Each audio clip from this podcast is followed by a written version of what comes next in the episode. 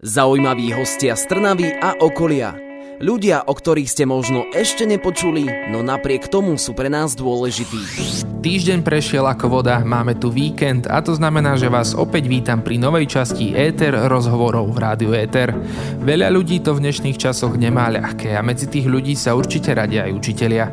Vyučovanie cez internet nie je nič príjemné, ale v nedeľu 28. marca je Svetový deň učiteľov. Pri tejto príležitosti sa na diaľku spojím so stredoškolskou učiteľkou a zároveň profesionálnou volejbalistkou Lenkou Budáčovou. O tom, aké to je učiť online, stíhať školu a šport na vysokej úrovni, ale aj o zrušených maturitách si povieme v ďalšej časti Éter rozhovorov. Príjemné počúvanie, od mikrofónu pozdravuje Samino. Lenka, ahoj, vítaj u nás v Éter rozhovoroch. Ahoj.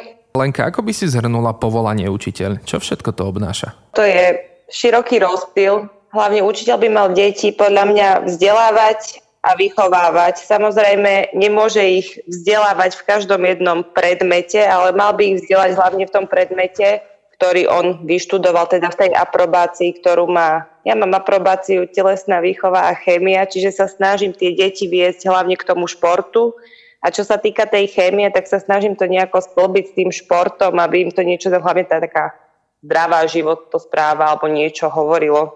Ty si vždy chcela byť učiteľkou, alebo ako si sa k tomuto povolaniu dostala? Nie, to je zaujímavé. Ja mám maminu učiteľku, teda viem, čo to všetko obnáša. Ona je telocvikárka a ja som vždy doma hovorila, že ja učiteľkou byť nechcem. To bola posledná možnosť, že ísť študovať učiteľstvo a práve tá sa mi stala osudnou. Aké možnosti boli ešte predtým? No mňa na strednej škole motivovala práve moja chemikárka tej chémii, že tú chémiu som si obľúbila, bola som v nej aj dobrá a ja som chcela ísť tým pádom smerom takým ako je farmácia. Ja som si dávala aj prihlášku do Bratislavy na farmáciu, aj do Hradca Kráľového v Čechách. Dokonca som mala aj prihlášku na Slovenskú technickú univerzitu, Avšak nakoniec vyťazil volejbal a išla som na UKF študovať e, telesnú výchovu a chémiu. Čo je na povolaní učiteľa to najkrajšie? Tak určite to, keď ty predáš svoje vedomosti ďalej, že vidíš, že ten človek uh, ťa počúva a že niečo proste si od teba odnesie.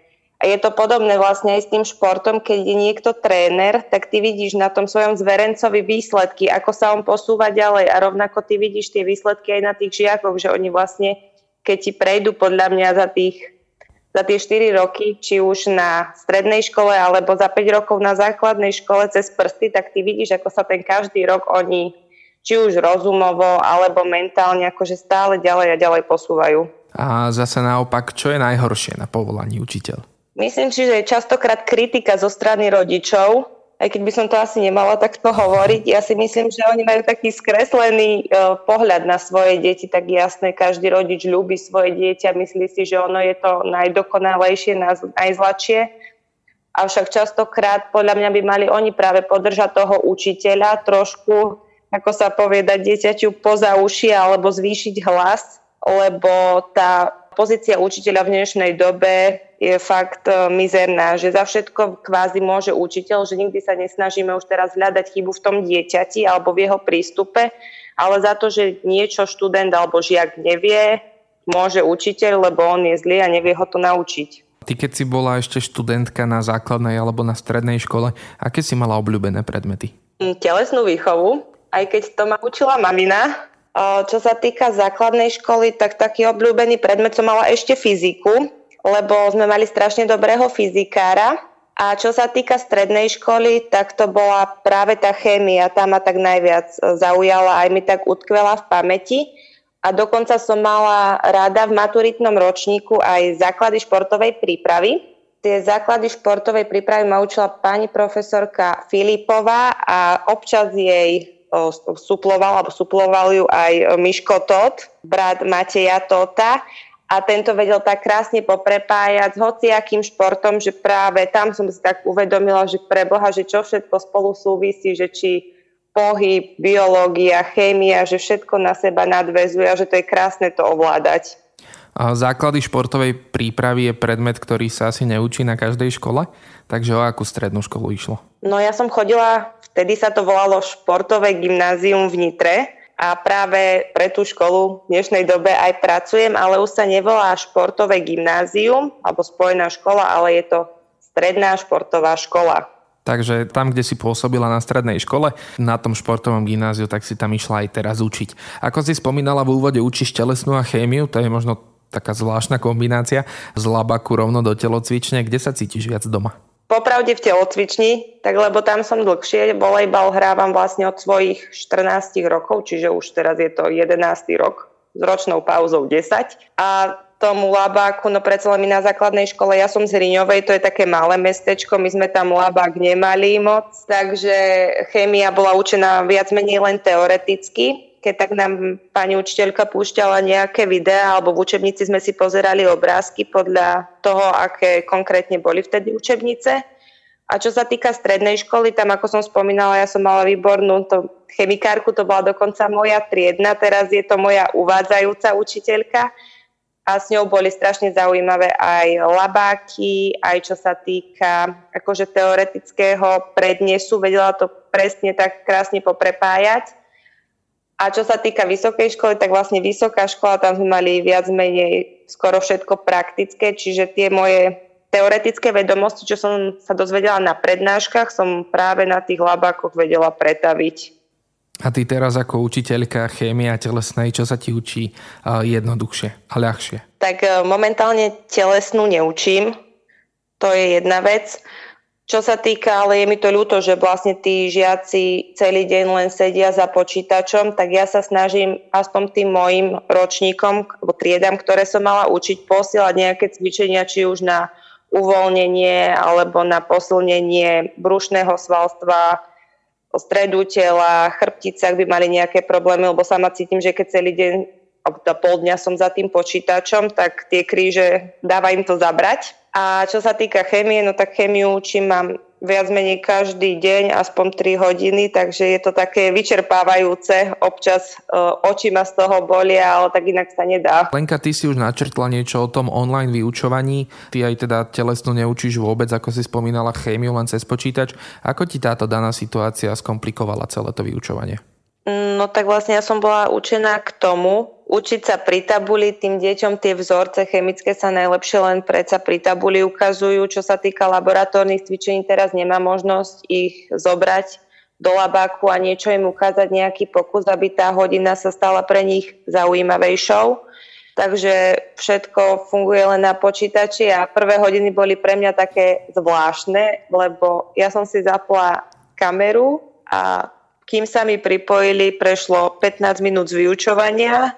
Ja fungujem cez Zoom, čiže tam mám ohraničený čas na hodinu, čo je 40 minút, čiže keby som mala o 5 minút kratšiu hodinu, a oni keď sa mi po 15 minútach len pripojili, takže moja hodina trvala 25 minút.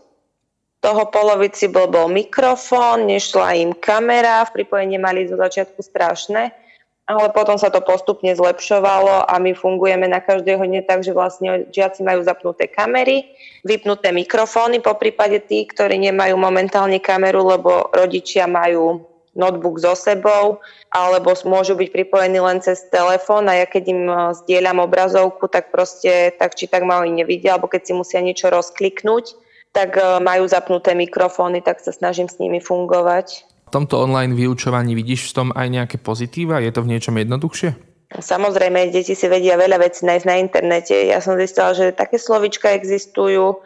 Normálne niektoré som ani nepoznala, čo dokázali oni nájsť na internete, vygoogliť. A keď som sa ich pýtala, odkiaľ, odkiaľ to majú, tak z doučovania. Tak sa mi veľmi páči, že oni sa aj vzdelávajú tak samostatne.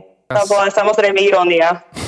Ešte teraz sa vyskytujú nejaké problémy v tom online vyučovaní zo strany študentov alebo zo strany školy, alebo už je to také plynulejšie? Zo strany školy nie, to si nemyslím. O, máme rozvrh upravený, tak aby ani tie deti neboli veľmi zaťažované. O, myslím, že majú každý deň 5-6 hodín tie staršie ročníky, teda stredoškoláci od 1. po 4. ročník, ale keďže je to aj 8-ročná škola, my máme aj 8 a 9 a tí majú, myslím, že 4 hodiny alebo 3-4 4 hodiny maximálne. Títo majú trošku iné.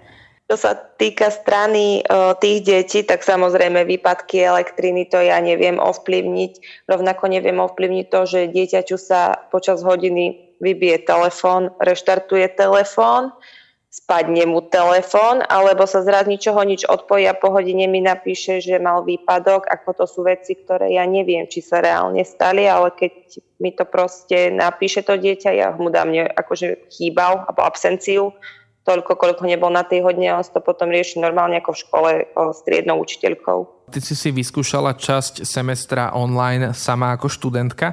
V čom je to iné v pozícii študent-učiteľ? No, že v pozícii žiak je to častokrát len o tom, že ty si sadneš, zapneš to a popri tom ty môžeš robiť milión vecí, pokiaľ nemusíš mať zapnutú kameru. Máš väčšinou vypnutý mikrofón, lebo keď majú všetci zapnutý mikrofón, tak to brutálne seká, počuješ každé šuchnutie, čiže tie mikrofóny sú väčšinou vypnuté. A pokiaľ sú vypnuté aj kamery, ty nemáš možnosť odkontrolovať toho žiaka, že či je reálne aj tam tie písomky a skúšanie online, ako to robíš ty? Dá sa tak objektívne vyhodnotiť e, tie študentové znalosti? Mm, vieš, ja som si vyskúšala už asi všetky spôsoby, ktoré sú. Teda skúšam aj ústne, skúšam aj pomocou EduPage, e, stránky, ktorú vlastne máme od ministerstva školstva. Tam sa dá vlastne nastaviť čas, aj rôzne otázky na to, aby tie deti proste nemohli toľko vyhľadávať informácií, aby teda to čo najviac vypovedalo o ich vedomostiach. Ale rovnako som aj zvykla diktovať otázky ako klasicky, keby som na hodine, že diktujem otázky na papier. Oni si to píšu ručne a potom mi to odfotia, keď im poviem, takže ich vidím a pošlu. No že aj pri sa mi stalo, že som zistila, že však ja vidím síce, že oni to fotia, ale že dokážu si už aj medzi sebou nejak to rýchlo posielať tieto online vedomosti skôr veľakrát vypovedajú podľa mňa o šikovnosti žiakov ako reálne o ich vedomostiach. No ale človek, aby bol inteligentný, tak musí byť aj šikovný. Máš pocit, že sa vytráca u študentov motivácia učiť sa? Mm, myslím si, že áno. Tak neviem, podľa mňa teba by tiež nebavilo len sedieť celý deň za počítačom. A keď e, sa teda vytráca tá motivácia učiť sa u študentov, ako ich motivuješ? Tak ja sa ich tak pýtam, že čo by chceli vlastne v živote vôbec dosiahnuť, že čo akože chcú byť, tak keďže mám väčšinou športovcov, tak sa ich pýtam, že aké sú ich akože ambície, že kde by sa chceli s tým športom dostať, ale veľakrát mi povedia, že oni vlastne nevedia, že čo spraviť, alebo že chcú byť profesionálni športovci, tak sa ich pýtam, že keby ste sa náhodou zranili, že čo potom s vašou kariérou, že vy keď vypadnete, ja neviem, mám hokejistov, futbalistov, volejbalistky dokonca aj mám, že vypadnete na rok vlastne z toho herného rytmu tak e, po vás už žiadny ďalší taký väčší klub alebo nejaký tréner, sponzor, akože vás nebude chcieť ďalej podporovať. Tak sa tak zamyslia, že no asi máte pravdu, že tak popremýšľame, tak ale zlatí sú, akože nemôžem povedať, e, že by som ja vyslovene mala nejakých lenivcov. Neviem, či mi akože dali naozaj schválne tak, že také dobré deti, ale tie deti, ktoré učím ja, teda tých športovcov hlavne, tak sú vážne šikovní, snaživí. Samozrejme, nie každý má rovnaké vedomosti. A ako je to s tvojou učiteľskou motiváciou? Nemáš niekedy pocit, že vedieš rozsiahle monológy s čiernymi obrazovkami? To mám. Akože s tými čiernymi obrazovkami ani nie. To, na to si dávam pozor, teda, aby neboli len čierne obrazovky, lebo zo začiatku som bola aj ja taká benevolentnejšia, že keď to vážne sekalo, tak som im povedal, že dobre, môžete si vypnúť dvaja, traja. Potom to začali trošku zneužívať, potom som dokonca zistila, že veľa z nich ani reálne nie je pri tom mobile alebo počítači. Čiže vtedy si mali zapnúť kamery a odkedy ich majú zapnuté, tak aspoň vidím, že počúvajú. Aj keď sa mi aj také stáva ešte stále teraz, že keď majú zapnut, vypnuté mikrofóny a keď ich oslovím, že mi majú nejako odpovedať, tak oni rozprávajú, rozprávajú a ja kým im poviem, že im to majú vypnuté, tak chudáci musia to zapnúť a zase na novo to rozprávajú. To asi poznáme aj my z online porád, ktoré fungujú. Existuje taký stereotyp a také staré známe, že vy učiteľia nič nerobíte, pracujete maximálne do tretej, máte veľa voľna, stále sa len stiažujete a podobné reči. Ako to ty vnímaš? No čo sa týka toho voľna, tak e, ja to vnímam asi tak, že my máme voľno nariadené. Ja si nemôžem zobrať voľno, kedy ja chcem. Samozrejme mám nejaké lekárske voľno, o, očr mám a potom pár dní náhradného voľna, keby si akože mám viacej hodín na času, že čo by som mohla reálne využiť. Ale my, tie, my tú dovolenku alebo tie prázdniny máme určené, čiže ja viem, že moja dovolenka bude čerpaná júl, august, tým už nič nespravím. A čo sa týka tej pracovnej doby, je pravda, že my od tretej sme už doma, aj keď som bola v škole september, október. Avšak u mňa to vyzeralo tak, že ja som prišla od tretej domov, o, najedla som sa keď tak o, druhý krát, lebo ja som taká, že furt musím jesť niečo. Kúkla som si, čo učím na ďalší deň, aspoň orientačne. Išla som na tréning a prišla som z tréningu a zasa som sedela nad knihami, aby som proste nezmetkovala na tej danej hodine. Lenka, ty si začínajúcou učiteľkou. Ako si spätne spomínaš na tie svoje začiatky? Bola tam aj tréma pre tou prvou hodinou? No keďže na vysokej škole my máme vlastne výstupovú prax, tak ja som si toto už e, stihla vlastne tak vyskúšať. Dá sa povedať, že minulý rok v januári a februári, kedy som práve na tomto športovom gymnáziu, alebo športovej škole bola na svojej praxi. Teda veľa študentov, aj z tých, čo učím, som mala možnosť už spoznať minulý školský rok. Takže tréma tam nebola? Ani nie. Nemala som nejakú trému pred eh, prvou hodinou, lebo tak prvá hodina je taká zoznamovacia ale tak ja idem do každej hodiny s takým rešpektom. Vlastne každá hodina je iná, dokonca aj keď učíš rovnaké učivo, každý žiak to inak pochopí, má iné otázky na teba, takže to sa nedá povedať, že teraz idem do dobrej triedy, tam mi nič nehrozí, keby som to mala tak povedať, že to bude taká oddychovka, stále ťa dokáže čo prekvapiť a dokonca aj na týchto online hodinách, čo som ja prekvapená. A ty si spomínala, že ťa už vysoká škola kvázi pripravila na tie hodiny tou praxou, ale myslíš si, že po doštudovaní vysokej školy si bola dostatočne pripravená na rolu učiteľa? Myslím si, že na ten posledný ročník na vysokej škole by podľa môjho názoru mal byť skôr venovaný tomu, aby sme si my prešli vlastne ako keby tými osnovami, ktoré sa učia na či stredných školách alebo základných, aspoň tak všeobecne, aby sme boli týmto smerom pripravenejší, lebo nevysoká škola dala kvantum informácií, ktoré ja z nich možno štvrtinu využijem teraz na strednej škole. A myslím si, že moji spolužiaci a spolužiačky z vysokej školy, ktorí učia na základných školách, tí využijú ešte menej z toho, čo ich vlastne naučila vysoká škola. Ty ako začínajúca učiteľka si takisto aj mladá dáma a mladá žena. Ako ťa vnímajú študenti, zvlášť maturanti? Nie je tam taký veľký vekový rozdiel? Majú tam ten prírodzený rešpekt? No keďže maturantov ja neučím tento rok, uh, prišla som s nimi vlastne do kontaktu len v škole a mám akože takú vtipnú príhodu. Mala som dozor uh, vo vestibule a momentálne bolo kvôli vlastne tomuto covidu, alebo teda korone, bolo zakázané chodiť jedným schodiskom aj dole, aj hore. Čiže v tom vestibule ty si vlastne len schádzal dole a cez šatne ty si prechádzal ďalším schodiskom, kde si mohol vychádzať len hore. Ja som mala dozor a mala som zabrániť tomu vlastne, aby študenti tým schodiskom vychádzali hore. A stála som pri tom, pri tom schodisku, zazvonilo a zrazu štyria chalani, no o hlavu vyšší odo mňa, keby ich vidím na ulici, by som nepovedala, sú to maturanti, zarastení, oproti mne, tak som sa podstavila pred nich a oni, a ty čo robíš?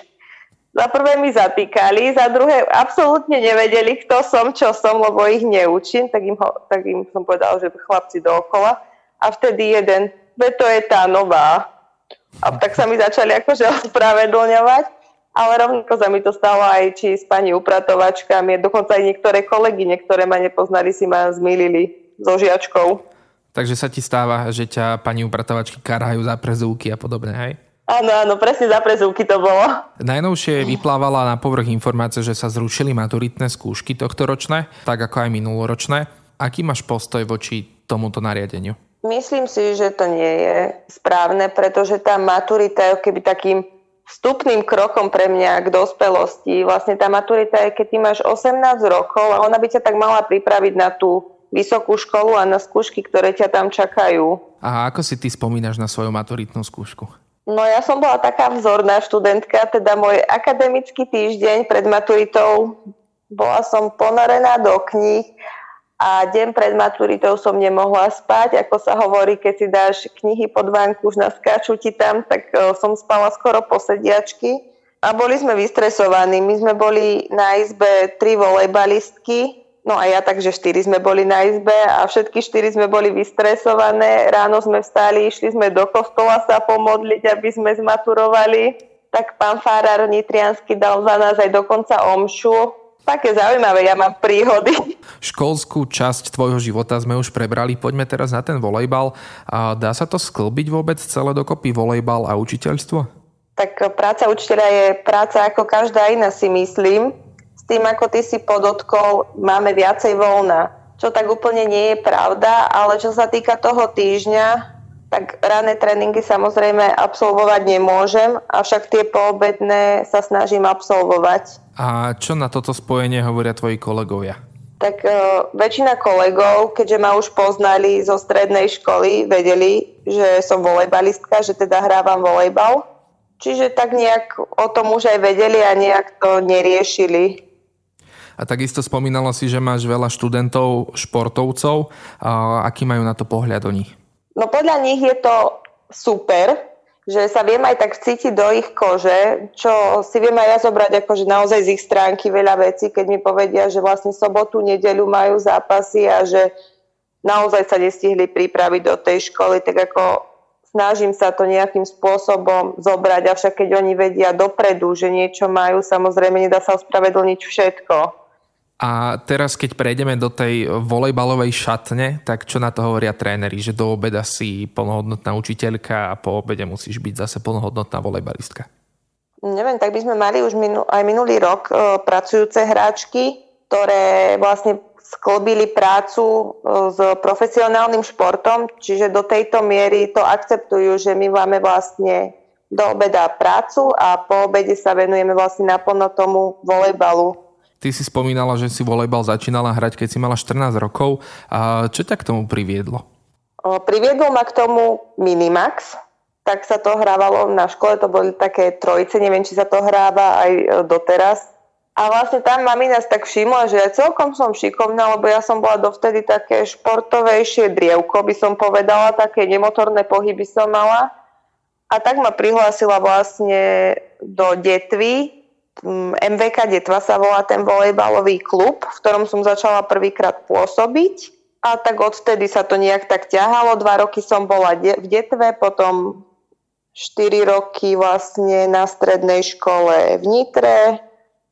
To bola COP Nitra, Centrum olympijskej prípravy som navštevovala a potom som išla hneď do UKF Nitra, teda volej projekt UKF Nitra je celý názov klubu, v ktorom pôsobím dodnes. Tvoj tým je aktuálne v semifinále play-off Slovenskej extraligy a asi je to rozhodovanie, čomu venuješ 100% svojho času ťažšie. Nie, tak ja keď sa snažím niečo robiť, tak sa to snažím robiť na 100% proste a nepôjdem do niečoho s tým, že na 100% to robiť nemôžem. Ako dlho sa ešte vidíš v tom profesionálnom volejbale, alebo zase naopak, dostane volejbal prednosť pred školou? Určite volejbal prednosť pred školou nedostane, do zahraničia sa nechystám, ja mám Slovensko rada.